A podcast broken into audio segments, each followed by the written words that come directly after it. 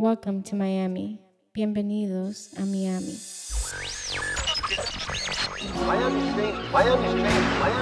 You're now listening to M I A Radio. Who put this thing together? D J Cass, yeah. D J Zayas. That's who. Let me holler at my real Miami motherfuckers. Wait, wait, wait, wait, wait, wait. This is that Zaya Cash shit, though. Yeah. yeah. Lo mejor en Miami, man. You already know. They're going to yeah. shut down the city with this shit right here. Zaya Cash, best in the city, brah. Brah. But it's going to be a podcast. Am I everything? I'm still lost. I'm me too. I don't know Yo, what's going on. Yo, I still want to listen to it, though. It's saying Cass, bro. Oh, shit. I'm down three oh five Miami shit. Yo, yo, yo. It's M I A Radio, and we're back. What is good? Damn, I almost heard it like Rebota. I know, I know. I I'm already trapped. In. I'm already trapped, bro. It's episode one twenty. Yes, one twenty, and we got a special guest. Special, special friend guest in the building. Friend of ours, friend of the podcast, friend of everything. The one and only Billy G in the Billy building. Billy G in the building. What's up, what's up, what's up? Chef Billy Chef G. Billy G. I'm sorry. I'm so sorry. We didn't. I'm sorry. No worries, no worries. But uh, yeah, bro, how you doing? How you feeling? I'm doing great. Can't complain. Blessed. Yeah, staying I'm, busy. I like super, that. Thank super. you for joining us. I know you got a, yeah, a busy, make, make busy schedule, bro. Thank you, thank you. You're like the if there is a, a like a open like a D J uh, comparison, you're like the number one, right? number one uh, chef in, in the in the M I A right now, bro. I don't know. I say number one, but I'm I'm there. I, demand, I like that. I, I like that. I like that. Yeah. Hey, stay humble. I'm yeah, saying always. You know. Nah, but you're busy, man. You're working. So, I mean, shit, where do we start? Do I mean, we... I want to know, how did you even get into to cooking? Let's just break it down off the rip. What was the intro? I mean, I know your family. Just let the audience know that, you know, how you started, the whole come up. So, I started at Wendy's when I was fifteen. Oh, shit. I like I worked, that. I worked at Wendy's till I was nineteen when I finished. I graduated high school. Damn, so you were there for four years. Four years. I was all through high school, freshman year to senior year at Wendy's. Dude, that was your first taste of culinary. Yeah. He was the plug, from what yeah. I was told. I, I gave more free food than I sold. Do you do you still eat Wendy's? Can you eat Wendy's? Or yeah. you, are you like... I, to my, I prefer eating Wendy's than McDonald's. Okay. Wendy's is my favorite, for but sure. But it's not like, you're, you're not like, man, I can't, you know? Like, no. But you were, you were actually in the back cooking? I did or? everything. Oh, okay. okay. But I would make my own stuff. I made arepas at Wendy's. Before, wow. before there was a Baconator, I would make the Baconator with, I had some things wow. I call them suicide fries. It was like cheese sauce, chili, bacon. Like I would start making, oh. I would sell grilled cheese. Like I started making like, that wow. was like my introduction to food. Damn, so that's not just, what I expected. Yeah, I didn't know that. yeah. Honestly, from like the shit that we've made in this kitchen together, it makes perfect sense. Yeah, of course. Now, now, it, now it's all clicking. I have to send an uh, email or uh, get a lawyer to fucking Wendy's. Were you at Wendy's when they still had the aluminum foil wrappers? They, yeah. Oh, damn. Wow. Remember that shit? When it was uh, Five Nuggets, when it was the Frosties, yeah. they had no I, before the Baconator. Yeah. I, bro, I remember when Wendy's had the fucking metal, like the aluminum fucking, and you put them in the microwave, and you'd be like, fuck. Like, nah, but Wendy, bro, Wendy's was the firest. They still are. In my opinion, still is, yeah. you can't be the baked potato. Like, you have options. Yeah. You can be the baked potato, the chili. Yeah. To me, the chili, bro, I when I was staying around here with my sister, I used to go to the Wendy's on Red and literally go get a chili, uh, Frosty, and fries, and that was it. And it's healthier yeah, than, a, bro. than a eating a burger at McDonald's. Right, or... right. And the, bro, the chilies is fire. Chilies is still fire. Yeah. If you get the little the little hot sauce, sauce, hot sauce, yeah. bro. Psh. And if you tell them to add onions and cheese, dog. Damn, we're about plot. to go. We're about to go right now. So, anyways, you started at Wendy's for four years yeah. throughout high school, and then you were like, "Yo." I left Wendy's. I started college. I was going to go do P R and marketing because I won a scholarship for cooking. And my parents go, go get yourself a real education. Right. Wow. Like, go get, like, oh, get yourself a real job. And I'm like, oh, I didn't go to culinary school. I left the scholarship go.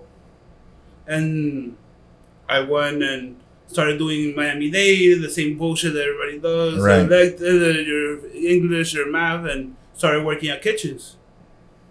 Like, I've only had one job that's not in a kitchen. Wow. Wendy's was the intro to a kitchen, and then I worked at American Eagle for two weeks during Black Friday. Wow. Holy again. Shit. I didn't even know again. Like, and kitchens.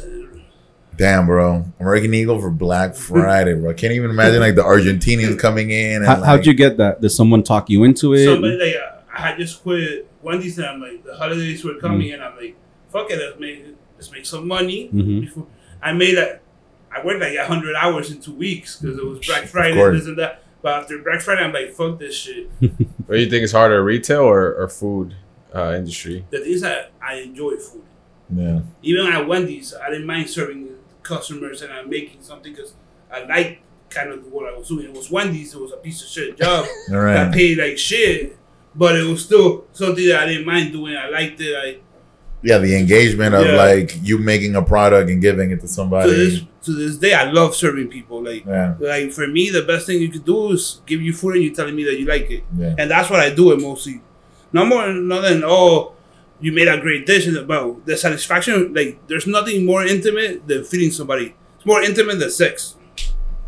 That's yeah, true. Yeah, yeah. Like, if you don't eat, you don't survive. Like, that's your nourishment. When you feed somebody, you're nourishing them. You give right. them all the power to do everything else they do. And it, that's like something I think is ingrained in humans. It goes back to the yeah. beginning of time. Like, so you it's eat. Like everybody fucking someone, eats. Yeah. Like, there's people that don't have sex, but everybody has to fucking eat something. Damn, that's pretty wild. That's yeah, a good yeah. analogy.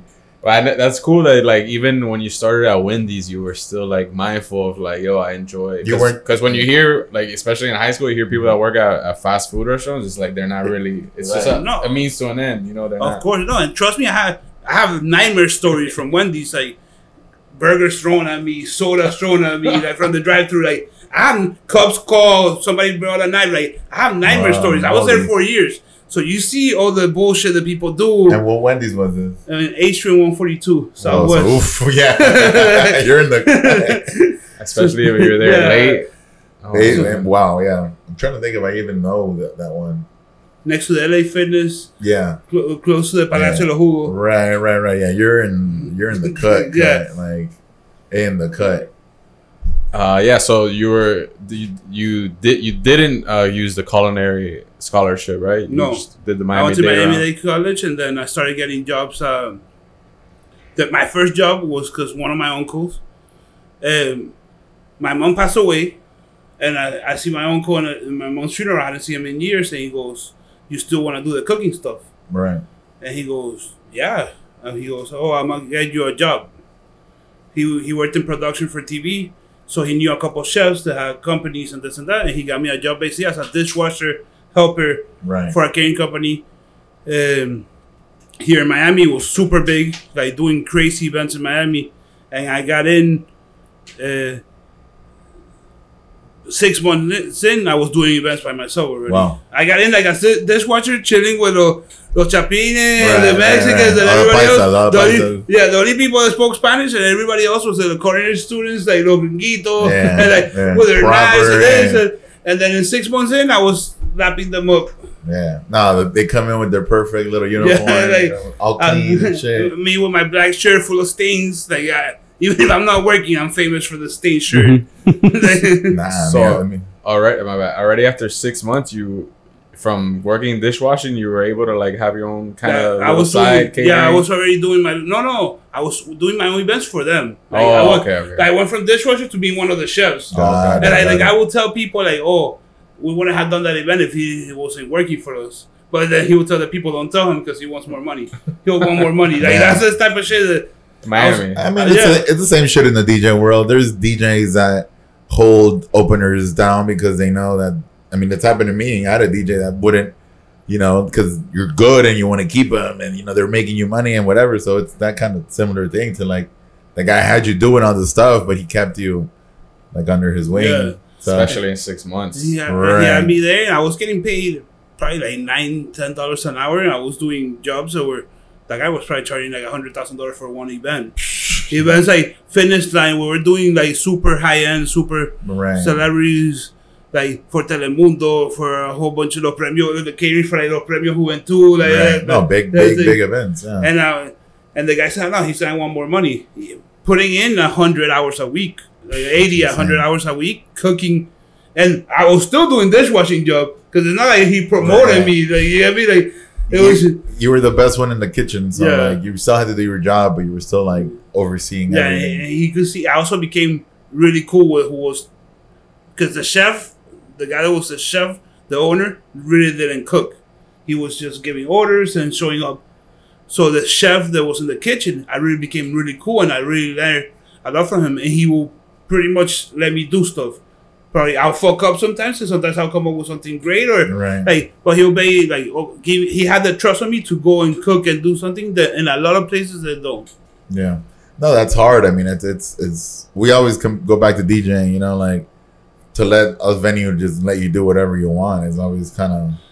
You know. And it's not like it's not whatever you want, but they give you a little guidance and then they throw you, and sometimes you fuck it up. Right. Even right. in DJing, sometimes you come up and you're like, fuck, fuck. I'm proud of myself. I, yeah. I killed this set and I didn't know what the fuck I was gonna do, or the crowd. And, out of your ass. Yeah. Like, fuck. And with chefs, it must be even harder because like they have us like they're they have their own taste and their own yeah and their own specialty and they have so. their, their standards and stuff like yeah. that. But it's almost the same thing as I always compare them to. Like we always compare yeah. them to. Is you have the gratification of the crowd. If you you know when you're cooking, you know when you're making right. the, the people, and same thing with food. People tell you real quick, and you see people's expressions real quick. If they don't like something, mm. they tell you straight up and real quick. So yeah, that's true. Like you, same can, you can't hide it. You can't be like, yeah. And same thing with music. When yeah. I D J, I, like I've learned, I I met Paul, and I've learned a whole bunch of things. I learned a whole bunch of things about the industry that I didn't know. Yeah.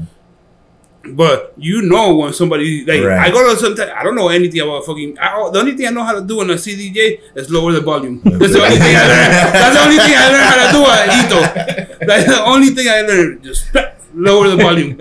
But I go and I see that transition sucks. Like yeah, why did he do that? Why did he play the song so long? Like I say it all the time. Like you know, girls, girls slash our close friends slash anybody around us is like t- you know they're tainted. Like. We've taught them, you know, the good. So, like, I mean, with you, it's, you know, with food, with us, with music, and but vice it's versa, same, cross. Thing. You know, like, it's cross. Like, like Paul, there's some things, Paul, there's a whole bunch of things about cooking. He doesn't go to the restaurant the same way that he would have gone ten years ago. Because yeah. he learned so much. And it's just, I didn't learn as much about music. I didn't learn shit about music. But, uh, but it's the same thing. You appreciate some things and you go yeah. little by little. Just figuring it out. So as you kept working with this guy and you kept doing stuff, what was the next step? When did you realize, man, like I'm getting... But, but I got fired. I got into oh, a fight with him. I was there almost for a year. I was nineteen. Uh, I learned a lot, but it was really crazy work. Like yeah. I did, the day I got fired, because I almost got into a fight with him, we're doing an event and I worked thirty-six hours straight. Like I took a shower with a hose outside the warehouse. Oh, well, with my yeah. pants on, like clean myself and go yeah. and woke up and went to an event. I never went home. Like I took a nap in my car. And, wow. Um, and at the end of the night, I'm talking to security at the eleven eleven building in Lincoln Road. Uh-huh. We had done right. like this humongous event. I'm talking to one of the securities and like the manager of the venue, and he comes, "Is this all you do?" Like, wow. all you, I'm, after I worked thirty-six hours, I went down and I saw him in the kitchen because the kitchen's in the second floor, in the bottom floor. And I, just like, I just worked. Yeah, like I, it was like a combination of a lot of things. Yeah. I was probably doing things that I shouldn't have been doing at work and drinking a little bit and stuff like that. And I blew up. Yeah, I blew up, and I, I like it was just too much. And like course, I basically course. got fired, quit uh, uh, at the same you, time. Why do you think he said that if he knows that you were it like was, one of the best? I think that he, it was just in the moment. Like, and at this point, as a as a boss. As having employees now and knowing, like you can see a little bit, but that day he should have had a little more decency on me. After I did what thirty very few, you know, and very few people in the kitchen did. Right. He had twenty employees for that event. Only like four did what we did. That we worked thirty-six hours, and he should have been a little more conscious on that. But like funny story, I found I I hadn't seen him in years. I had I never talked shit about him. And then, like, two years ago, I'm in Restaurant Depot, and I see him. And I went up to him, and I apologized for that day. Because yeah. I've grown, I've become, and I thanked him for giving me the first chance. And, like, he didn't do everything perfect. I didn't do everything perfect. But at the end of the day, oh, yeah. I he gave me the start, and I was grateful for that. It's awesome. I mean, that's that's awesome for you. And as a person, you know, we all realize, like, damn, you know, we've been in that position or whatever, but. damn, that's great that you saw him. And so what did he say? Was he like... Like, we looked at each other and like we kind of like smiled to each other and I went to, up to him. Yeah. And at first, I think he got a little scared. Because I, I go, oh, I want to talk to you. Oh, he's like, oh. I, and I and when I tell him, oh, I want to thank you and this and that, I want to say I'm sorry. He looked, he was confused. Mm-hmm. Damn. He probably never expected that I was right, what, right. what he, I do he, or say. He remembered. Yeah, no, of course, no, no. As soon as he saw me, he knew what the fuck I was. But I, I, sure. I'm asking because, like, I've had a problem with a person, and then I saw them like five years later, and then they're like, "Yo, how are you?" And I'm like, "Yo, last time no, oh, you no. wanted to kick my no, ass." That happened. Wait, that I, didn't, happened. I didn't let him get to that point. Mm-hmm. I, I, like, my whole conversation. I didn't even say hi. I went and I apologized. Like I went, like I went, like, and that's how I am. Like, mm-hmm. if I'm happy, I'm happy. If I'm mad, I'm mad. You're gonna know it real quick. Mm-hmm. Like. You think he, uh, that that day he was just being hard on you because like he saw the potential in you, or he was just being a dick? Maybe, such a, maybe such a Brian, maybe, yeah. a Brian maybe. thing. That's a Brian question. That's a very Brian question. Maybe, but at the end of the day, I didn't. It wasn't the right day. To yeah, do I think it. I think it was just like a, I mean, growing yeah. pains kind yeah. of thing. And no, no and, and, and power trip maybe. Power trip. Maybe I, sure. That's how I felt in the moment. Also. He should like he was also maybe a little delusional at that point too, because mm-hmm. he had worked a lot too. Mm-hmm. But he should have been like a little, mm-hmm. a little grateful, a right? Little like that's how I felt. Yeah, he probably took it out on some shit out on you. Yeah, yeah, it happens like that. No, and I, I've done it to my like it happens sometimes, mm-hmm. but. No. And I didn't get fired for that. I got fired because I was fighting him in the bottom and bitching him out. So.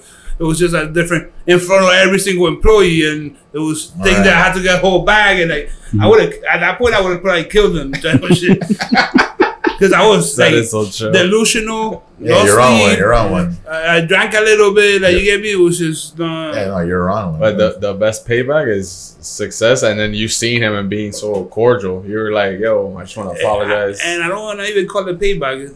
Yeah, I'm like, saying. But yeah, yeah. The, the, for me, and when I the day I said it, and the day I went and apologized to him, made me feel good. I don't know yeah. how he felt. Yeah, yeah you close. Yeah. I mean, I've I've been in situations like that, like where you kind of run into somebody and whatever, and, and you are the bigger person, so like, you know, you don't care what they think because to you, it's kind of like you know that that chapter has closed and that's a long time ago and whatever, and you're you moved on, but you learn from that. Like, so, I don't know, kind of who cares who th- what he thinks, you know? Like, you you paid your dues and you, like, you know, like, repent, I guess.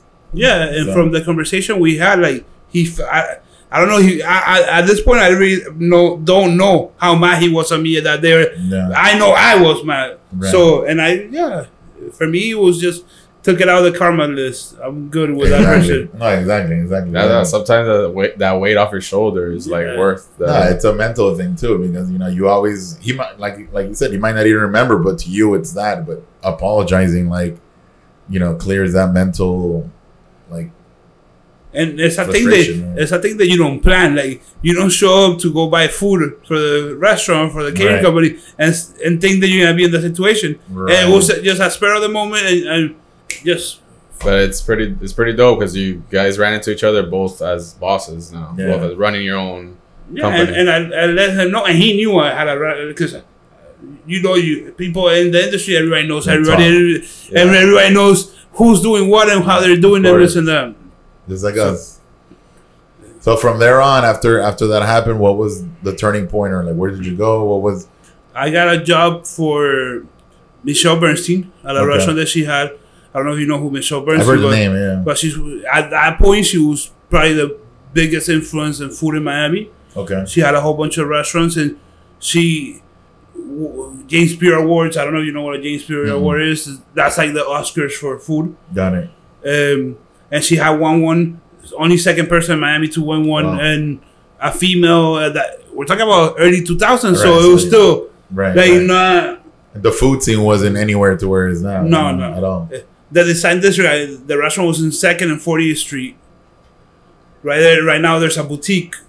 Yeah, I know what you're talking about. Next to the Moore building. Yeah, yeah. I used the little, to, little building right yeah, there. Yeah, that's, right. that's the original post office. Oh, Miami. No way. That's the post office building. So I started working for her, and that building was great. She was renowned. The restaurant was crazy. Miami wasn't what it was. They decided I used to park a street down in front of the houses for free. Yeah. For like a, the only time I got a ticket was during our Basel once. Wow. Yeah, yeah. Mid two thousands, early two thousands, that area was undiscovered pretty much. Yeah. Like, like you had a little cube of like a couple restaurants, a couple boutiques, and that was and it. That's it. So you were there for a while, and, and I was there for like a year, and at the same period, I got a job for Macy's. Okay. But as a chef, right. Macy's had a little a catering department, right. So it was Macy's catering. That originally was Bourdain's catering, mm-hmm. and I got a job there as a chef. I had met somebody, uh, uh, Aaron's, that was working there, and I saw that on Craigslist because I found all my jobs on Craigslist. Yeah, old school. And, yeah, people will complain about it. That shit no, worked. Still, still. Yeah, that's yeah. where you find the real shit. Yeah. It's people posting to people. Yeah. And you and you have a chance. That when I got the job at uh, Senor Martinez, I was I lied all through my resume. Like I lied to like I got that job because I lied, and then I did a stash. I don't know if you guys know what a stash uh-uh. is. What's that? A stash in cooking is you basically go to an interview. They tell you, okay, come back and work a day. You go right. work a day for free, like a trial. Yeah, right. And I went. I worked a day for free. I didn't have a knives. I didn't have chef jacket. Like, I had a chef jacket, but I didn't have, I wasn't a chef right. compared to the level of cooks and people that were at the restaurant. And I went, I did my job, and they hired me. Wow. But cooking's like, oh, I mean, not to keep comparing it to DJing, but it's like you can kind of, you cannot be as technical and have like the right things, but you can have that skill that can kind of can be taught. Where like you just know certain things and you have that like the knowledge. Sense. Yeah, you have yeah. some sort of knowledge, and you may have not have the abilities yet or fully, or the but they can see how. And at the end of the day, more than D J is work. So yeah. there's some jobs that a monkey could do. Yeah. So maybe they hire you for that. Yeah. Oh, same. So I went. I worked there for a year. I worked for Macy's. I was in Macy's. Worked for Macy's for like three years.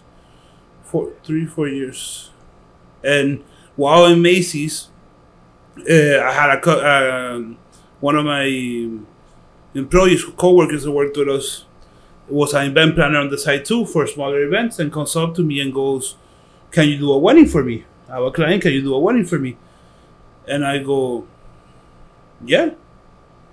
You done one before? Or? I hadn't done anything by myself. No, no, no. no I didn't own anything. I didn't have anything. She comes. The, There's a two wedding per, uh, two hundred person wedding in November. It was April. Um, and she goes, "Can you do it?" And I'm like, "Yeah." I didn't even think about it. I said, yeah. yeah you're right. Like, why not? I I will steal the invoices and the proposals from Macy's. Not steal, but right, borrow them. them right, right. Just so I can study them. Yeah, just so I can see, I see how they were charging, where they were charging, for what they were charging, yeah, uh, the, breakdown. the, the breakdown, the cost. and uh, the cost, and then I was watching like the beverage was in the contract. What are they asking clients? What deposits are they asking? So, like, I was getting ready for it without even knowing I was getting ready for right. it. But I've always been trying to figure it out, and I had I had a stack of them just so I could review them with different things. Because every event is Smart. different, kind of restaurant. So, right. she came up to me, and I go, "Yeah." And that was, it was April, the wedding was in November, April two thousand twelve, I registered my company. And by the time that wedding came, I did four or five weddings before that, four or five no events. Because people started, oh, Billy this, Billy that. And I did one person, I did a tasting for somebody that was an event planner. And she basically got me to do all the weddings that she had. She just locked you in. So you registered, you created your company right in that after. Yeah, because in catering is a beautiful thing, you got a deposit. So by the time I booked that wedding for November, I got fifty percent of the money. And sure. that time it was probably, I probably charged like ten thousand dollars for the wedding. I probably got five thousand dollars. So I'm like, holy That's fuck. Right. I started buying equipment. I started doing this. I rented a kitchen, like part-time. There was a rent, it was a Cuban cafeteria during the day. And at night I would rent it so I could go cook. Wow. So you basically funded your, you started up your, your business, but you're saying, yeah. Yeah, like, and I mean, that's what I tell people. It's not that you're lucky. It's that opportunities come to you, and you're ready and prepared to say yes. Exactly. And have the balls, because exactly. a lot of people don't have the balls. That's it's awesome. Simple. So that's figure it out. I didn't own anything. the first time I did an event, the first time I said yes, because I did an event April, that same that same month that I booked, that I opened the company, I did an event. And the first event, I didn't own anything. And thank God I met people that have helped me and have taught me and this and that. And since day one, I'm still cool with them and I still do business with them. But I had a person that rented me everything out and gave me advice and everything and helped me out to be able to execute it. Where did you, where did you get that confidence from of just being like, yeah, like you literally had no equipment, no, I mean, you were just learning how the catering business worked and you just said, yeah, I'm going to do it. Bro, I think I, the confidence came from me. Like, like, at this point, I was a solid cook. Like, I wasn't, I was like three, four you knew, years. You knew you were good. So. Like, I knew that I could, like, like my, my confidence came on my cooking. Yeah. M- maybe not the execution. And I also knew that I had enough, I knew enough people that I could get enough people to pay them to come help me. Because I had a lot of friends in the industry. So I knew that I could surround myself with enough people yeah. to at least execute it. Yeah. Not to the standards I, I work now. Right. And, like, and, uh, and I'm not charging, like, back then I charged super cheap. I was, yeah. that, that event planner wasn't booking me because I was the best. Yeah. No, we've all been there. And then, you know, just simulating to us, like, you know, we've worked for a venue, worked for people that, you know, we don't care. We're getting in there and you meet that bartender that is now, you know, a manager somewhere else. You meet this person and whatever. You don't, back then you don't realize it, that it's all the same, like, that you're going to grow with these people. No, right? but, but it's the same, the same thing that you always say. You say hi to the bartender. You say hi to the door guy. You say hi yeah. to the guy that cleans the bathrooms. You say hi to everybody. Because in five years, you don't know where that person is. Exactly. And who they're calling you for what. Or they know somebody or they're this. And you made an impression. I feed everybody. If you go to one of my events that you guys have, and you guys have, I feed the guy that cleans the bathroom. I yeah. feed, and but when I need something, it gets done. Because people like you. People... want to help you because you are nice to them. Yeah, I don't know how many times I've been DJing. First of all, events that I don't know, even know Billy's there. Like, I'm DJing, whatever, and Billy shows up out of nowhere, or Gabe shows up, or your brother shows up out of nowhere. But, like, the clothes, the two, bro. And it's, like, it's a special, like, it's not even what's on the menu. He's like, oh, I got you this, or this, or that. And, you know, and, you know, we always look out because you know that we're tied up. And I'm like, you know, looking at the catering, I'm like looking at the bar, I'm like, fuck, I can't even, you know, and then you always pull up and I'm like, damn. Those man. things, man, like you said, those things make a difference, those little details. It's not, it's like you said, it's not even like you're just, oh, yo, I hear some extra food. It's like you go above and beyond, like, yo, even though I'm catering this whole event, I'm going to make you some different special shit for you. No, and, and even if it's not special, even for, but for a security guard that nobody pays attention to normally, right. you take him a plate and that guy will never forget to you. Like, I have people, like, to this day, I say, nice to see you instead of nice to meet you because Dang. people walk into me and I have no idea who they are. That, I When I have Paul next to me, I'll be like, Paul, who the fuck is this? Like, that's the that, life hack. That's it. That's the life hack, yo. I've been saying that shit for years. Like, the, the good to see you forever. I have to. And no, because I would tell people, oh, nice to meet you. I've been to your restaurant three exactly, times. Bro. You um, feel like an ass. You yeah, feel like so big, you know? Nice to see you. And then you could do like, oh, last time I saw you was, and then hopefully they finish yeah, the sentence. Yeah. Right, oh, it's like when you introduce somebody, hey, this is Billy. And you're like, waiting for them to say their name. You're like, oh yeah, yeah, oh, yeah. yeah. Joseph. Joseph. What did you work at? right, right, right. I, oh, I remember it. It so, happens. It happens. You meet so many people. Yeah. That, it's all relationships. Yeah. No, networking in this city. If you don't network, and I tell people, I tell Gabe, I tell people all the time, mm-hmm. you're networking without even networking. And your network is what makes you in the city. Because everything's un, un, una palanca. Everything is who could get you somewhere. If you don't have a decent network, you probably will never come up. Yeah. And a network, you earn it. Exactly.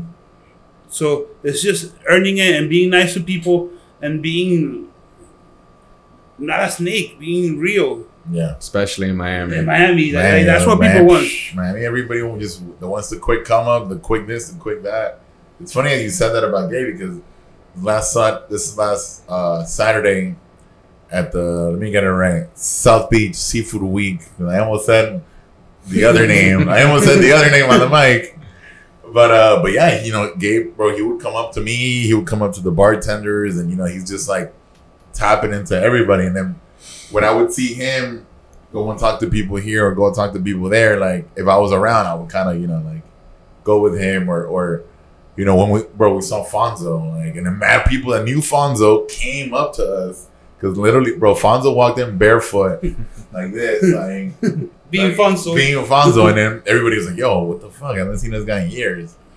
But that thing of like, you know, whoever Gabe was giving food to, you know, they, or he had seen before, they're all coming up. And that interaction is, is crazy, especially at those events where you can talk to people and like, you know, you're there in in in in, in the cut of everything. No, of course. And those are the events that you have to be there.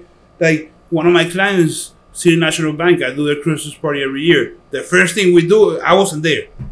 But the first thing I told Gabe, you're taking them out. Plate of food right. to all the people there right. and introducing you and whatever they need, because those are the people at the end of the day that pay the bills. Exactly. And exactly. It's crazy, like what you were saying earlier. Like at the end of the day, you're feeding people, so like it's like they remember you for being kind and doing the gesture, but then they also remember the food. It's a, food. It, so it's, it's like it's oh. nourishment. yeah. It's a nourishment, especially when you're working, you're DJing. It helps you have a plate of food, even if you're gonna eat it after. But you gotta remember. It's little details that most people don't do. They go a long way. Yeah. Go a very long way. So you were doing all these weddings. You started kind of picking up on your business. When did you kind of, all right, decide I'm going to go on my own? Or you? I was, I, I was like, I was still working for Macy's and still doing my catering for like a year.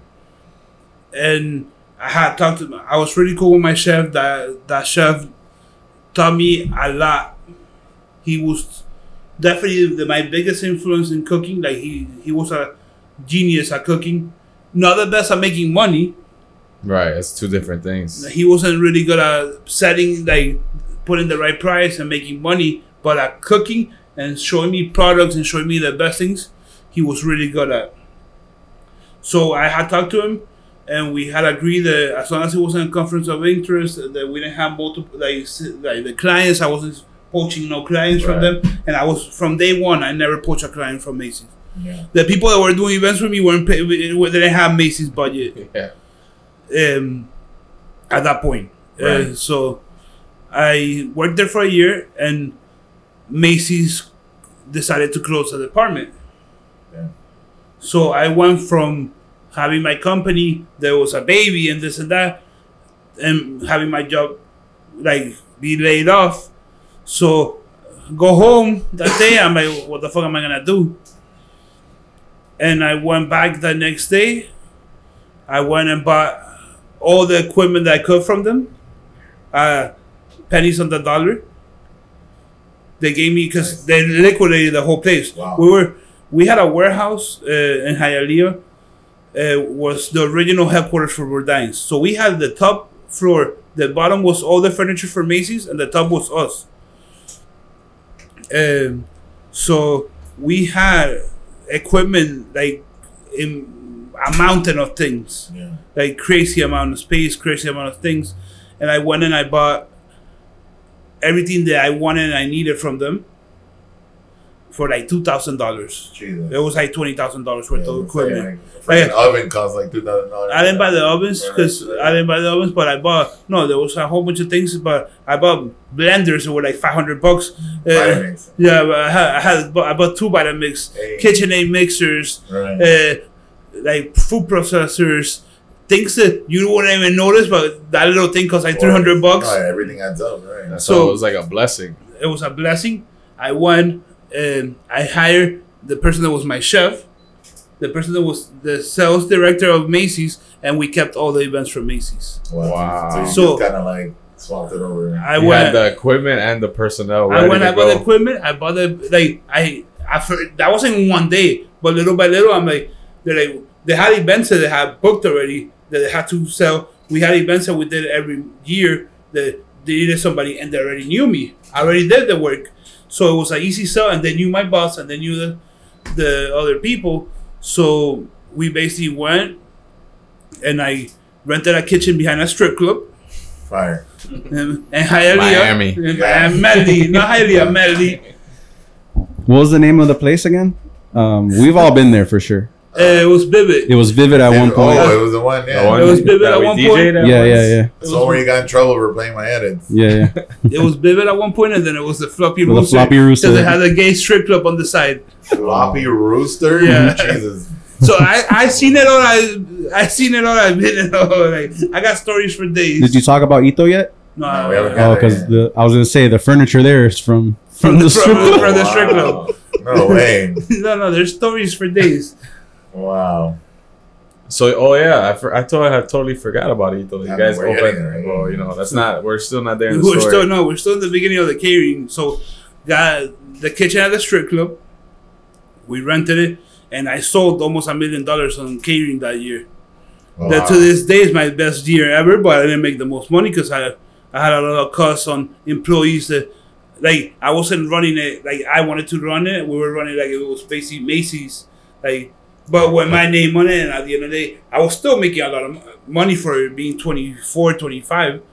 Like, just didn't know. Like, it wasn't completely mine. Like it, right. Everything was under my name and everything said Billy, but it wasn't being run like I wanted to. So I parted ways with the chef and the other people. Um, I opened Ito with Larry. And then I started doing events. My sales in catering went down a little bit because I opened a restaurant. Right. And re- the restaurant life is twenty-four seven. Right. So how did you manage the catering and the restaurant business?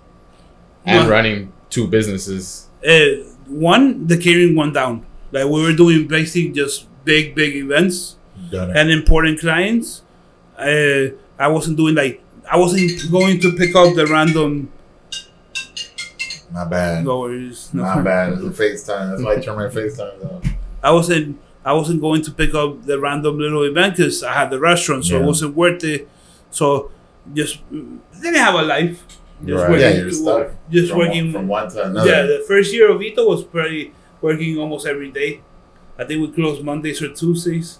At one point it was a Monday, at one time it was Tuesday, and I would have that day off. And how long did it take for you to kind of get, you know, situated in the whole restaurant thing, and for it to start kind of going, you know? I don't think it ever did.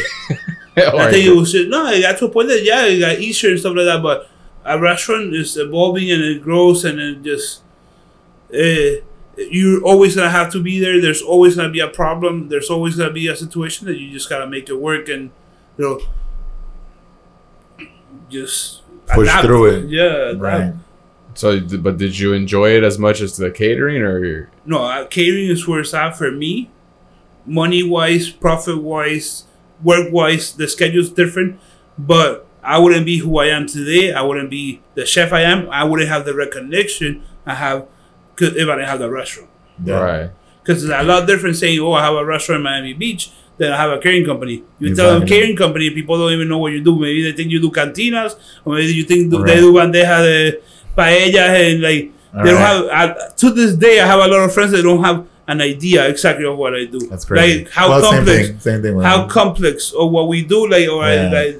They just like, think that you show up and you already have everything cooked and you just reheat yeah. it right there. Yeah, it's crazy that, that, that you could think people might think that restaurant and catering is like, oh no, catering is like kind of easy or it's different or it's, but it's like you. I would think catering is way harder. Yeah, it's so a lot more intricate, a lot more harder, more, it, more moving pieces. It depends who you ask. Right.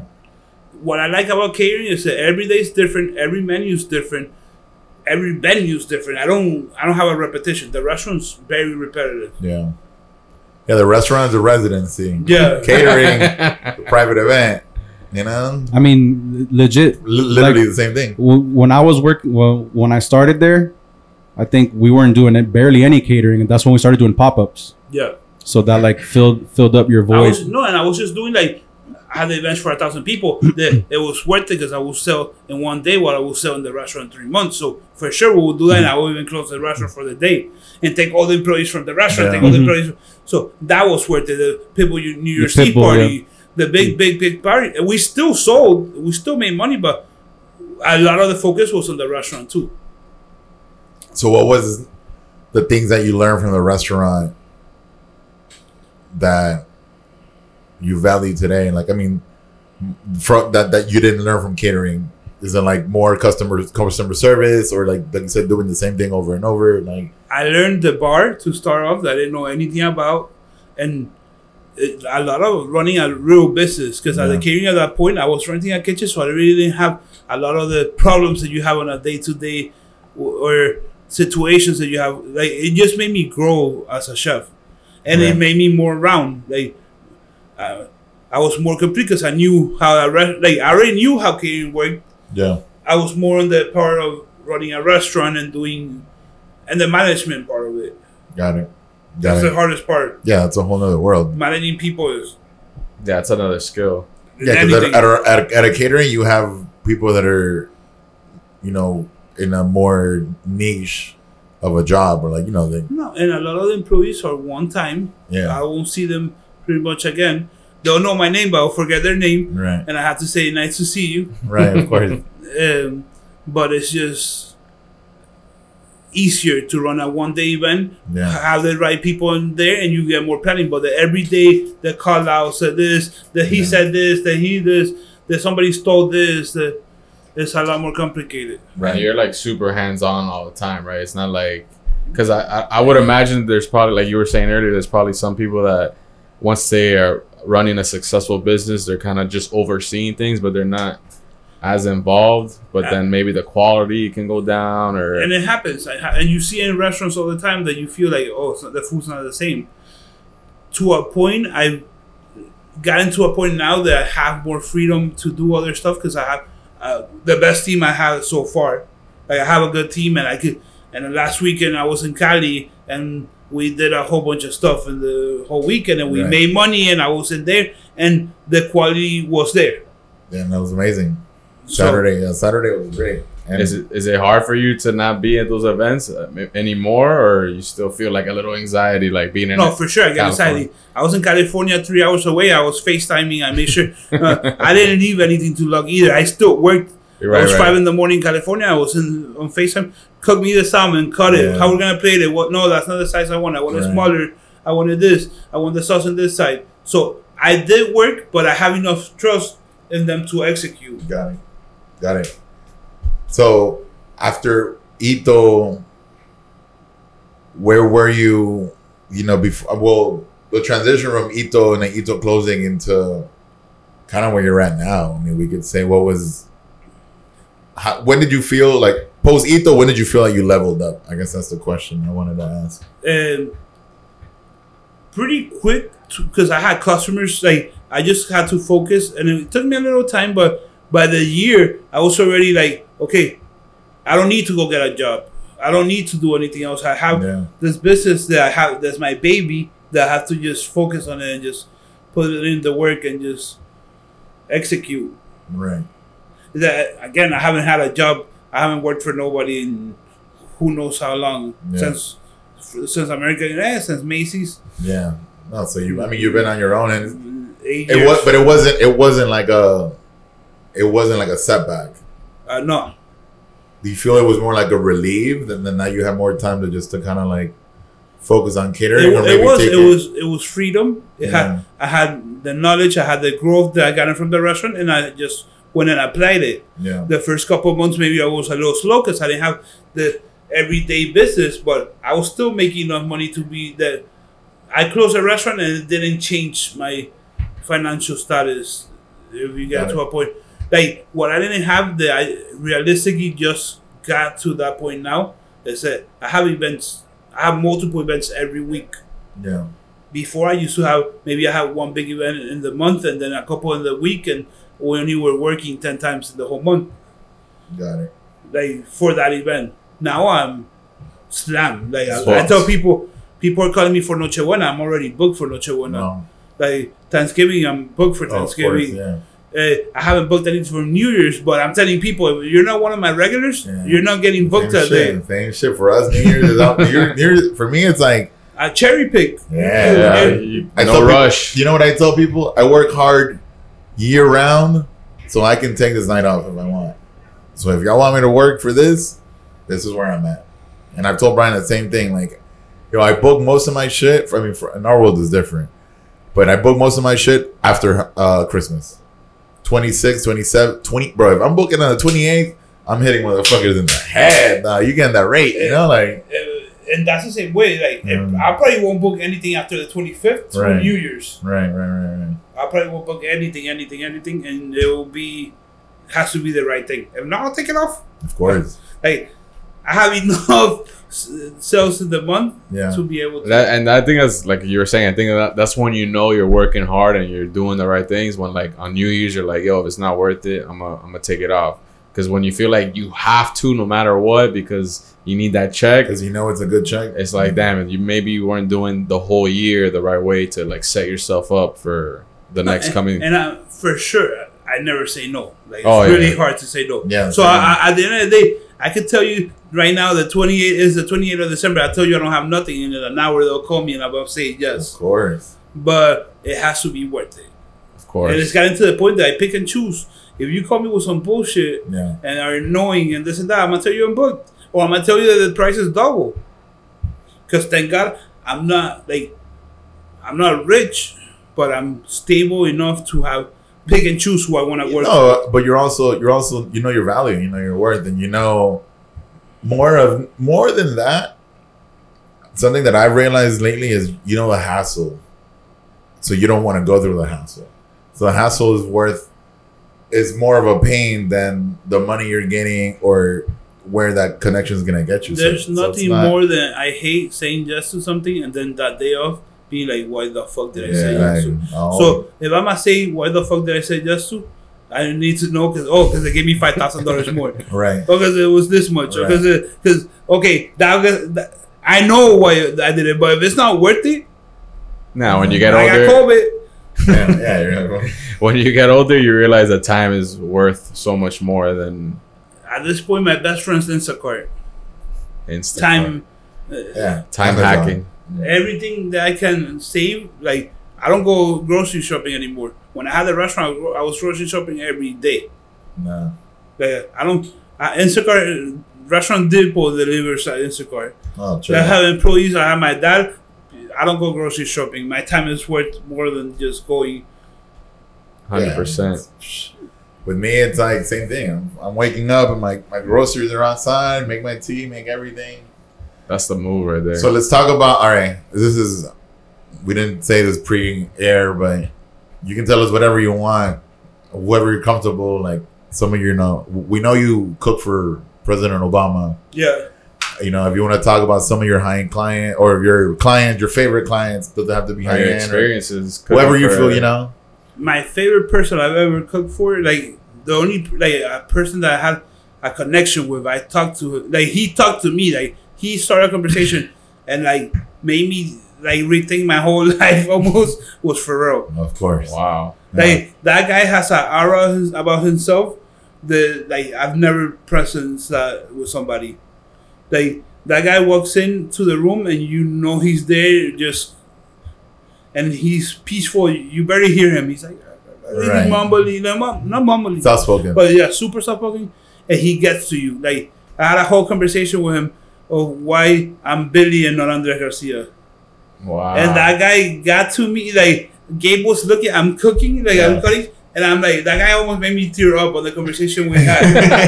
And I'm not going to get into it, why and what, but right, it, was right, a, he, it was a heart-to-heart that a person like that, uh, at that level, normally doesn't have what a person. Of course. Of course. Like, man, that's insane. Damn, he probably ate your food and went and made, like, a right. hit record you don't even know. Right, right, right. He, he was like, me. yo, I was I met the chef today, dog. Let's get in the lab and just no, cook. That he's the one that got me the thing where they grabbed me to see right. the sandwiches and stuff like that. He loved the food. Like he, and one probably the most genuine, nicest person I've met in my life. Fire. That's especially dope. At that level. I know Boy. a lot of people, but nice. That guy is like special. So you, so you kind of been like, I mean, you get it. You do you get like requests like yo, like certain people requesting you to like do something like, maybe not a catering, but like out of the ordinary, like. No, you, uh, from time to time, you always get like, oh, I have this client. At this point, and like I tell people, you're never going to see me post a picture of a celebrity. Of course. And I've cooked for a million people. Right. And from N B A players to N F L players to yeah. singers to this. And you're never going to see me post a picture. I don't even own the picture. Yeah. Because I don't even ask them for the picture. I'd rather them see me and know who I am by name exactly. than have a picture.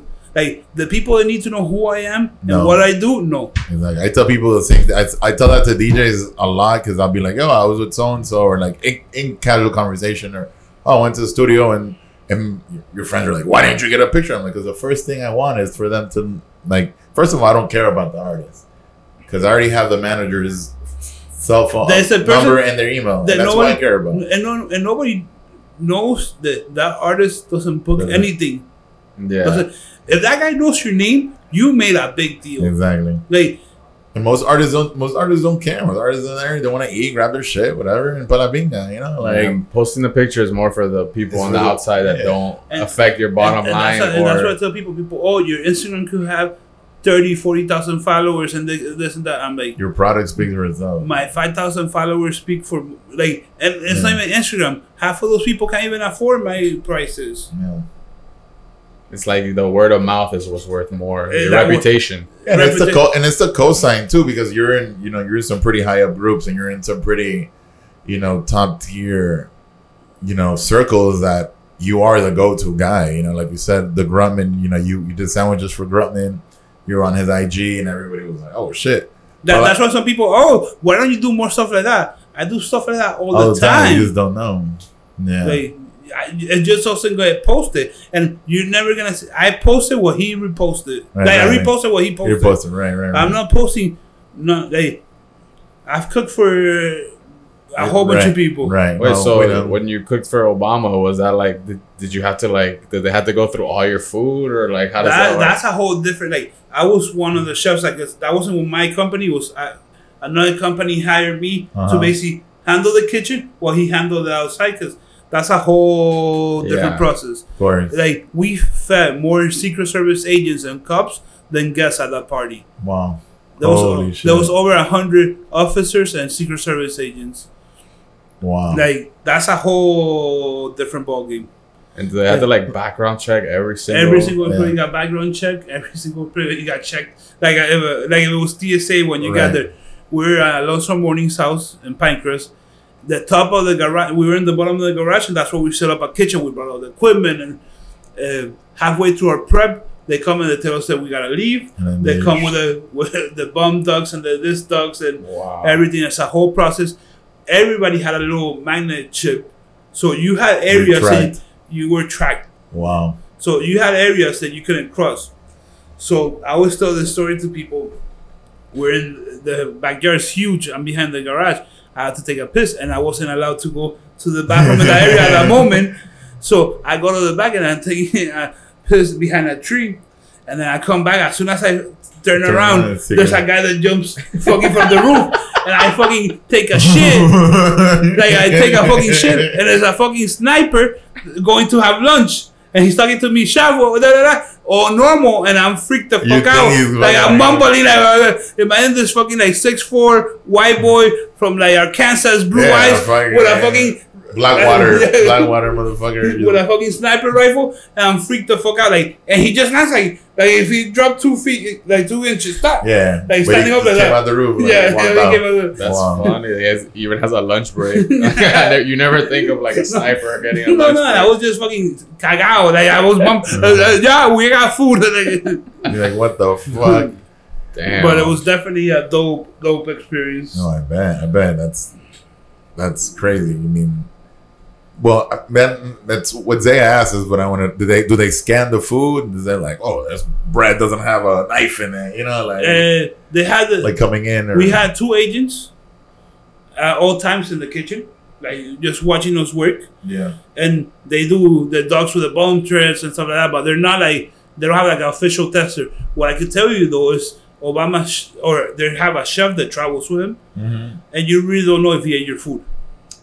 Wow. Because okay. somebody some, somebody takes him a plate, but you don't know if he ate it right, or not. Right. Because he know what you don't get to him. You yeah, don't reach to him. Of course. But that was the, was that like a, a big event or like they were just having a dinner party? It was a it was like a gala for oh, okay, okay. sixty people, something sixty guests. At Alonso Morning's house, the top top of Miami. I guess at that place were there. Yeah. Damn. Lennar. uh, half of the Heat team were there, Pat right. Riley. But you see, that's like that's what you were saying about posting pictures and that, this and that. It's no, like, you didn't. Or no, no, but, no, that one is. Like, but that's like you, some, someone you, tastes your food there and they're like, yo, I you really. You wouldn't have been able to set up. They have blockers. Your cell yeah, phone yeah. didn't work there. But that's kind of, yeah. Yeah. Yeah. Like you were like you wouldn't be able to take a picture. You probably took that picture. You probably gotta You're find out. Shot. You yeah. got shot. So, damn. damn. For them to have cell phone blockers, that's crazy. Yeah, that's like, what if you have an emergency? I mean, like, the president's more important. Damn. So, my bad. No, no. What I was gonna ask is, I've known you for a few years, and it's funny, like. We'll side text like when I'm in the city or when or you're in a city. I'm like, yo, I'm in so and so, whatever, like this and that. But let's talk Miami, like the culture in Miami. I, I feel, you know, I've been a foodie forever. I feel like in the last, what, like six years, it's grown a lot. More in the last two, three years, it's like expanding more, but we're still like super behind and like. The trends here are just not like. What do you think about the Miami food scene? I think. We're behind in the casual. Right. Like, we're behind in the everyday cheap fifteen dollars, ten dollars, twenty dollars dish. Uh-huh. Like restaurant, like the poke bowls, is the, they're popping out now. Right. Like the good Mediterranean, the stuff that we also got to remember that we're very Latin. So a lot of the things that we, like, you're not going to have the best Italian, like, cheap restaurant because we right. have La Cafeteria that sells croquetas and right. coffee. But fine dining, we're... easy top ten in the country, if not top five. Right. And, like, what, and what do you think are like the spots that are like, yo, like I put this on everything, or like that put us up there? Not that put us there. I just think it's we're just, we're just very well rounded right now. We also have great views, great locations, great hotels, and we have a lot of money for right, the city. Yeah, right. The, it's easy right now. There's really good, and I've eaten. Um, almost all the, the top cities in the country, and like I, I went to Chicago this year. I don't know why I didn't go before. Like, yeah, Chicago's I'm like, amazing. I don't like New York. Yeah, like but New York has great food. Right. I just know the city for me. The walking, the yeah, this and that, it's uh, the pain, right? The dirty, the the fucking people. The cold, you know, and yeah, everything, not, yeah, not for me. But Chicago, the food in Chicago, that's behind. Like, Like, we're behind Chicago. Like you go to Portillo's, and Portillo's is amazing. Like the hot dog you have there is better than like any hot dog in Miami. And that fucking chocolate shake. The, the yeah, the bird, the cake cake shake. Yeah, yeah, that shit's bro, amazing. I had that shit. I'm like, okay, like I went to Portillo's more than the for the shake than the hot right. dog. I went and I ordered like ten different things. I had the soup and everything. Like, but so and that's my thing. Like when people ask me, I'm like, yo, look, like you can find the best Latin food. You can find better Nica food here than than in Nicaragua. I, I tell people that all the time. But when it comes to like, I don't know, like when I came here from Texas, like the tacos, I was like extremely, well, and I'm still disappointed. But we don't have that. But that's what I'm saying. But but in, in Texas, you can't get a bandeja paisa anywhere. Here you can go down the street and eat one of the best bandeja paisas for fifteen bucks at like a random ass spot. You know? And at fifteen bucks, and you're going to have leftovers. Yeah. And you're yeah, going to be, yeah. like, they're going to have to roll you out. Yeah, but they have, and the bandeja paisa feeds two people. Like, yeah. easy, you know? That's when I'll, like, really start getting worried when, like, the Latin spots start, like, doing real proportions, mm-hmm. not, like, their oversized plates and shit. And that's when I'll be like, yo, something's not but, right. But the food scene in Miami is, is great. Yeah. The hardest thing and the thing that kills us when it comes to like cheaper, more affordable, more chef driven, like good food is uh, super expensive. Yeah. You go to places and liquor license. You go to Portland, you go to Denver, you go to anywhere in Texas, and you have a cafeteria with a fucking full bar. Yeah, because the liquor they'll give you the liquor license, so your profits are higher, the rent's cheaper. That's right. So a chef like when I was five years ago, six years ago. With little money could open a good restaurant and sell good food without being crazy expensive. And in Miami, you don't have that. You don't have that. That's right. And you think there's also that kind of a problem of like, since there's so much money in Miami, it's like people, anyone with money can open a restaurant. So it kind of like... Yeah. they buy, So then you have a lot of people spending five million dollars on the decor and don't have a good menu because they don't have a good chef or they don't have a chef that is focused on that restaurant, right? They have somebody with a big name that has good food, but it's not great, or it's not doing the funky new stuff, or it's right. not trying something different, it's not being creative. Right, you know what I mean? It's right. just more standard, and we have a lot of that. But our food is top notch right now, and that's not counting Carbone or right, not counting right, like yeah. I tell people every time they tell me, "Oh, what's your favorite restaurant in Miami?" They tell me, "Oh, Carbone," or they tell me, no. um, "Any of this transparent restaurant?" I'm like, "That's not a Miami yeah, restaurant at all."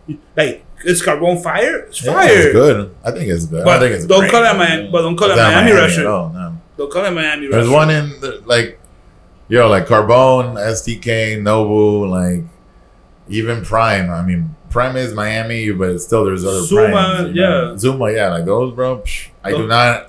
I mean, and there's the other spots owned by you know who that everybody thinks are the best. Like, I don't go to those spots, bro. Those spots ain't good. Like, unless somebody's paying. Exactly. Yeah, if you're not invited to dinner, and you want to pay. I'll go, and I it's go not even the best dinner you're gonna have. Yeah. But if I'm paying, I'll go. I have other spots yeah, I'll go if to. If the label, if, if it's a label dinner, artist dinner, you know, someone athlete, whatever, some shit like that, like.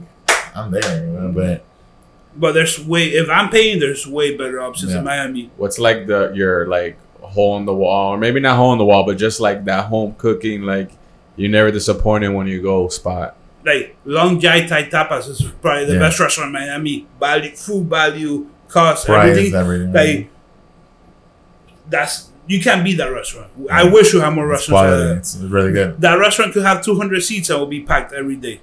I thought they opened.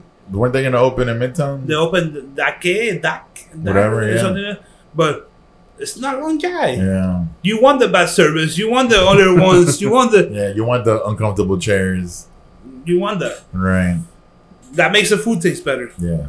No, because you know, because people scare you too. You can only order once, and you're like, "Fuck, I'm fucking only order once." And you get there, you're yeah. like, "Man, scared." But you order everything. Now yeah. at this point, I, I've never been scared. I just order eat. just over order. Take shit to go. Fuck I've never that. been scared. Have you ever had the crispy duck salad from there? No, I had the mushrooms. I've had the rice. You have to go back for the yeah, crispy duck salad. You yeah. like duck? Yeah, yeah, yeah. That's Fun. probably the best dish. Really? One of the probably best dish in Miami. It's not even a salad. It's cabbage yeah. in the bottom and then fried duck. Fried duck on top. And it's fucking delicious. Fire. It's a big cosign right there. Yeah, yeah. Okay. I'm, I already know where I'm going later. I'm going. No, I gotta go like on a Tuesday at four p.m. Yeah. Before all the fucking chips. Or eleven. Yeah. I've gone. I've gone twice. I haven't gone recently, but one of the times it was literally like a. We went like at seven thirty, seven fifteen, seven thirty, and at eight o'clock, just like fifty people showed up. And you're just like, what the fuck? So where do you see Billy G? Maybe not catering, but just Billy G going next. Honestly, I'm I'm gonna keep growing Billy G catering, and I'm grateful that like I have grown and I keep growing. I have my own pro, like my own kitchen and everything, yeah. and but definitely I, I've had offers for restaurants, mm-hmm. but it has to be the right stuff. It has right. to be like everything has to be perfect. Because if I'm gonna put my name on something, it's gonna be right. And That's when I say something, there's gonna have to be a lot of money. Right, right. And what would it be though? Would it be like Ito, something like Ito? I think I'll go for again, depending who's paying right. what they're gonna give me, but fast casual, something that could be Got it. Re- like redone, but really good food. The it's not too expensive that you could have once a week, Got right? It. Without problems. And why do you think that in Miami you don't? I mean, you said because of the rent and everything, but like. Like a pala- palacio is is is there like a Latin modern quick version? You get what I'm saying? Like some like a Palacio de los Jugos or like a like fritanga. That's There's like not. That's like modern. There's not. Not right at, at that price point. No, you could go to a Finca. Right, but right. Finca's already it's other, fucking I, yeah. You're already you're and Finca's great. Like Finca's no, it's changed, amazing. And Finca has teached. That whole area in Kendall, of course, Kendall. educated, uh, right? Like that's the hardest thing they've done. Am I opening a restaurant and not selling Black Label and Coronas? And that, I go to Kendall. I go to Kendall for three reasons. First, I'll, actually two, but I'm gonna throw Finca in there right now. But yeah, Finca's. If it's not the first two, I mean a lot more. I go to bro. That's literally the only reason why I go. That or you know. Checks or cheeks, but dog, when you go there, that shit is amazing, and it's just a fusion, and it's. But that's what I'm saying, something like that, but in a fast casual setting, no. Like Sergio has a bowl place, but that's like whatever, you know. Like I've never been to it. I I just know that I've, been, I've gone to it because I used to live right in front, ne- next to Batch. What's but so, it? Uh, it's like Sergio something, but it's like, like you wouldn't consider Sergio's like casual, but it's more of a sit down. Yeah, something that's like Sergio's would be two point five dollar signs. I would say like one point five dollars. That's the thing, uh, Sergio. Right, right. The thing is, even Sergio's it used to be like at one point star. Right. Yeah. Right. Even in the Canarias, they've all moved on to being a little more fancy. Right. Give you a nice, a better plate, maybe some better service. You don't get the ay chico that much. That, yeah. You know what I mean? But you kind of want that. I don't know. I, do. I tell people in Miami that if you go to La Ventanita and they give you good, good customer service, you're getting bad coffee. Yeah. You can't get good coffee and good service in Miami. That's like impossible. Yeah, you're, you, you're never going to go to a bakery and I'm going to be, mijo, apúrate, yeah, que tú quieres. You got to feel a little nervous. Like, like, I'm yeah. nervous and bad service. Yeah, you got to feel a little, yeah, when, when you talk to La, la Doña, you know, you're going to be like, she doesn't check you, you already know. That's the same thing at Pinolandia or Jambo. If, you know, if you're not onto your game, and yo, I go with people, when I go to the fritangas with people, like, bro, I took Dex's, this was during the day, not even dinner. I took Ed with us.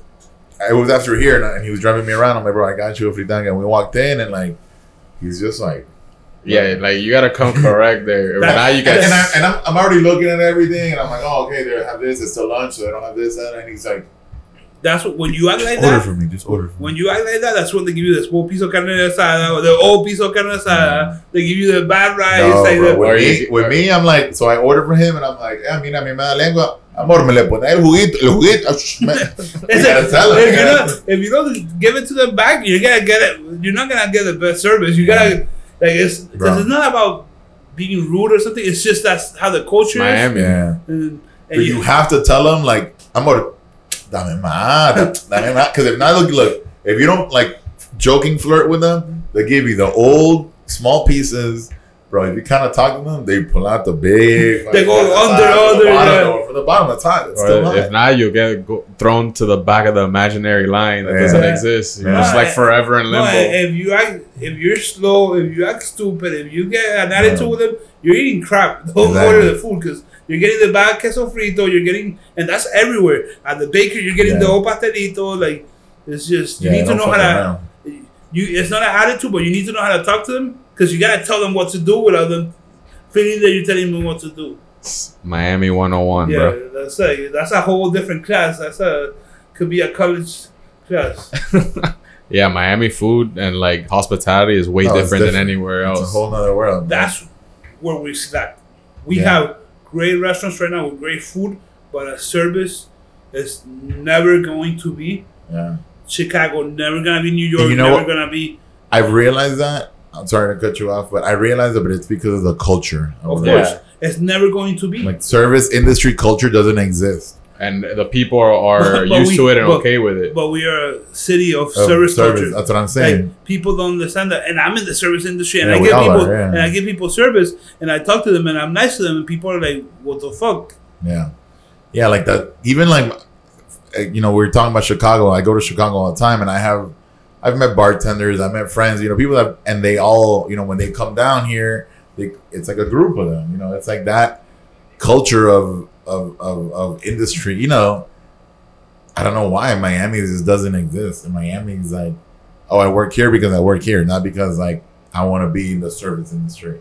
Maybe because the people that do take it serious, maybe working more of hotel, the hotel side. Yeah, the, a server at Joe's has to have that. Of course, but a server at Joe's is making one hundred fifty thousand dollars, two hundred thousand dollars a year. Yeah, and they've worked there and they work their whole lives, right? Well, and they're lifers. Right. But most people at restaurants in Miami are twenty-something years old, that they think they're all cool, yeah. that they wanna, they're in college studying something, and they want enough money to go buy blow. And, right, and right. Go, out, go to the water. Bottle, yeah, go, go to the water and tweet, tweet at us, you know. But one of my friends, Nelson, you you know, he's a life, he's a lifer, he's a server lifer, he's a D J too. Like picked up DJing, but like, like he's one of those guys that he started working, I forgot where, but then at Cheesecake is where he like. Graduated and then, then he went to Hakkasan, but he left here because like I don't know I don't know why he just didn't like that. And in New York, you know, he works at he, he does the Hamptons in the summer, and in New York he does like three four spots, but it's because of that network that he has and like But he can, he can go work here for two months and then go work over here for three months. What probably happened is that he did good service and the rest of the staff didn't like it. Because you know, Miami is a high yeah. school. Those schools yeah. are run like high school. Yeah. Our popularity contests and who likes who and who right. doesn't like Who's you. Fucking who. Yeah. Right. And who, your boy was a nerd that nobody liked. Yeah. Because he, cause he did a good job. He did a good job, yeah. Pretty much. That's crazy, bro. Miami is a different different animal. Like, yeah, this is not, it's another world. I mean, but to me, the food thing, what I hate about Miami food wise is like how the trends here are so late and so old, and like like when Birria was hitting, yo, like all right. That is it. We know, uh, where's the trend coming from? And from lady, the West Coast, uh, yeah. From West Coast, but what are the Mexico, trends? Yeah. Or Asian? Asian so all the, right, the Asian. Trends are hitting right now. If you were doing trends from Colombia, Venezuela, and Cuba, but we're not getting those right. trends. There's nothing right. trendy. But we do get some of those things that for us are kind of normal. Yeah. That for them, they've never seen in their life. Yeah, the hot dogs. They don't have the hot dogs over there. Or the late night food. And so there's mm. things, like you get an empanada here anywhere. It's not be a fire-ass empanada. But the trends like that, we don't have that culture. So mm. they're coming so late because you got to first introduce them. Like, The, the Korean hot dogs, yeah. which just looks fire. Yeah, we were talking about me and Paul. Like, like that, there's only what, like one or two places. One yeah. in like Pembroke Pines and the other one in Kendall. Like, yeah, food truck. And I still right. haven't been. And like, they look good, but it's not a Miami thing, so it's hard to introduce it. And right. Miami expensive. You have to have balls to open some shit like that. Like, that, yeah. like ramen, still we're lacking, and we have a couple good spots, yeah. but it's not Miami oh, thing. Birria. Like, I still haven't had the first. I haven't looked for a gun. But the first good birria in Miami. I think No Mancha is pretty good. I haven't been. And No Mancha is pretty good. Red, when they started, it was good. I went recently and it was all right. But I think that one, and I've had a few other ones, but but it's, I mean, but I've also been to fucking Taco Rojos or Red, whatever, the, the main one in the, on the West Coast. That's like, the broth is like, you see the grease bubbles and everything. Like, bro, amazing. Like, Like, the broth itself has, like, half a taco in the bottom of just, like, shit. So, nah, I'm hungry. I know. Well, that's the type of things that we don't have. Yeah. So, we're not going to get those trends. It's going to take a while to get right. those trends. But I think, I, I mean, I do think that culinary, like, it's better than it was ten years ago. Like, that's... It's not a, way better. And that's the whole country. Yeah. Because... Remember this, the states were uh, French fries and burgers and hot dogs, for mac and food, cheese. Yeah. And now you go to pretty much any little city in the country mm-hmm. and you're going to find a chef doing dope food, doing right. shit that you want to eat, creative. There's things that are American food now. Yeah. It's not just a burger or mac and chease. Because most of the food that people thought that were American or the it's people eat are pizza, tacos, pasta, hot dogs, and like Chinese. Yeah, like... Yeah. That's crazy. And when when you got into like cooking and catering, you didn't did you ever think that like the whole foodie like food how it is now it would like grow like Instagram? Like, yeah, like the whole Instagram and the whole like there's never, so many shows. Never, never, like the influence. No, YouTube. Yeah, YouTube was a thing when I started, but not what it is now. Mm. You could probably learn how to cook. Just you, you probably know you could learn how to cook. Just on YouTube. You don't have to go to culinary school. Mm-hmm. You know, like, and that's what pretty much anything. And what I didn't, I never, I don't think nobody did was how easy the world was going to get influenced by influencers. So, how that became a career and how that became, and I'm not hating on it. Yeah. You could do whatever you want. But how people live by and depend by a fucking influencer. It's crazy. And where they eat and what they do and what they this. Like that, I never. Even, Even though, ten years ago, having Instagram already, you would have never thought that. Hey, you thought it was just another app. Oh, the app everybody downloaded. No. Yeah, MySpace. My, my two hundred friends could see my picture. Right, right. And, now it's like... And that's become a tool for me. Like, before before COVID, I didn't really pay attention to Instagram that much. Paul ran there for a little bit, and, and I got customers here and then from there. But... During COVID, my Instagram, my followers have grown like two, three hundred percent, and I'm really getting customers from and people being like, "Oh, I saw your Instagram, and I want to book you." I also have the people, the and my clientele like have started following me too, and they've reposted right. and they post me. So I've gotten also more to the people where I want to be at, because yeah. at the end of the day, it's who is your target and how much interaction was the value of your target. Because exactly. you could have a hundred thousand followers, half of these influencers. I'm engage, not gonna say the names. Engagement's not there. I'm not gonna say names. No, they could have engagement. They could have a million followers, but they're not the people that are gonna hire me. Yeah. Most of those people are normal people that eat normal food and that are not to my target. Yeah, right.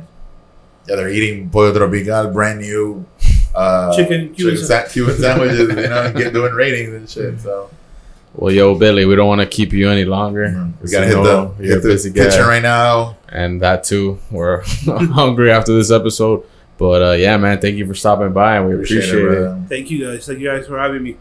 It's M I A Radio. And we out. Peace. Peace.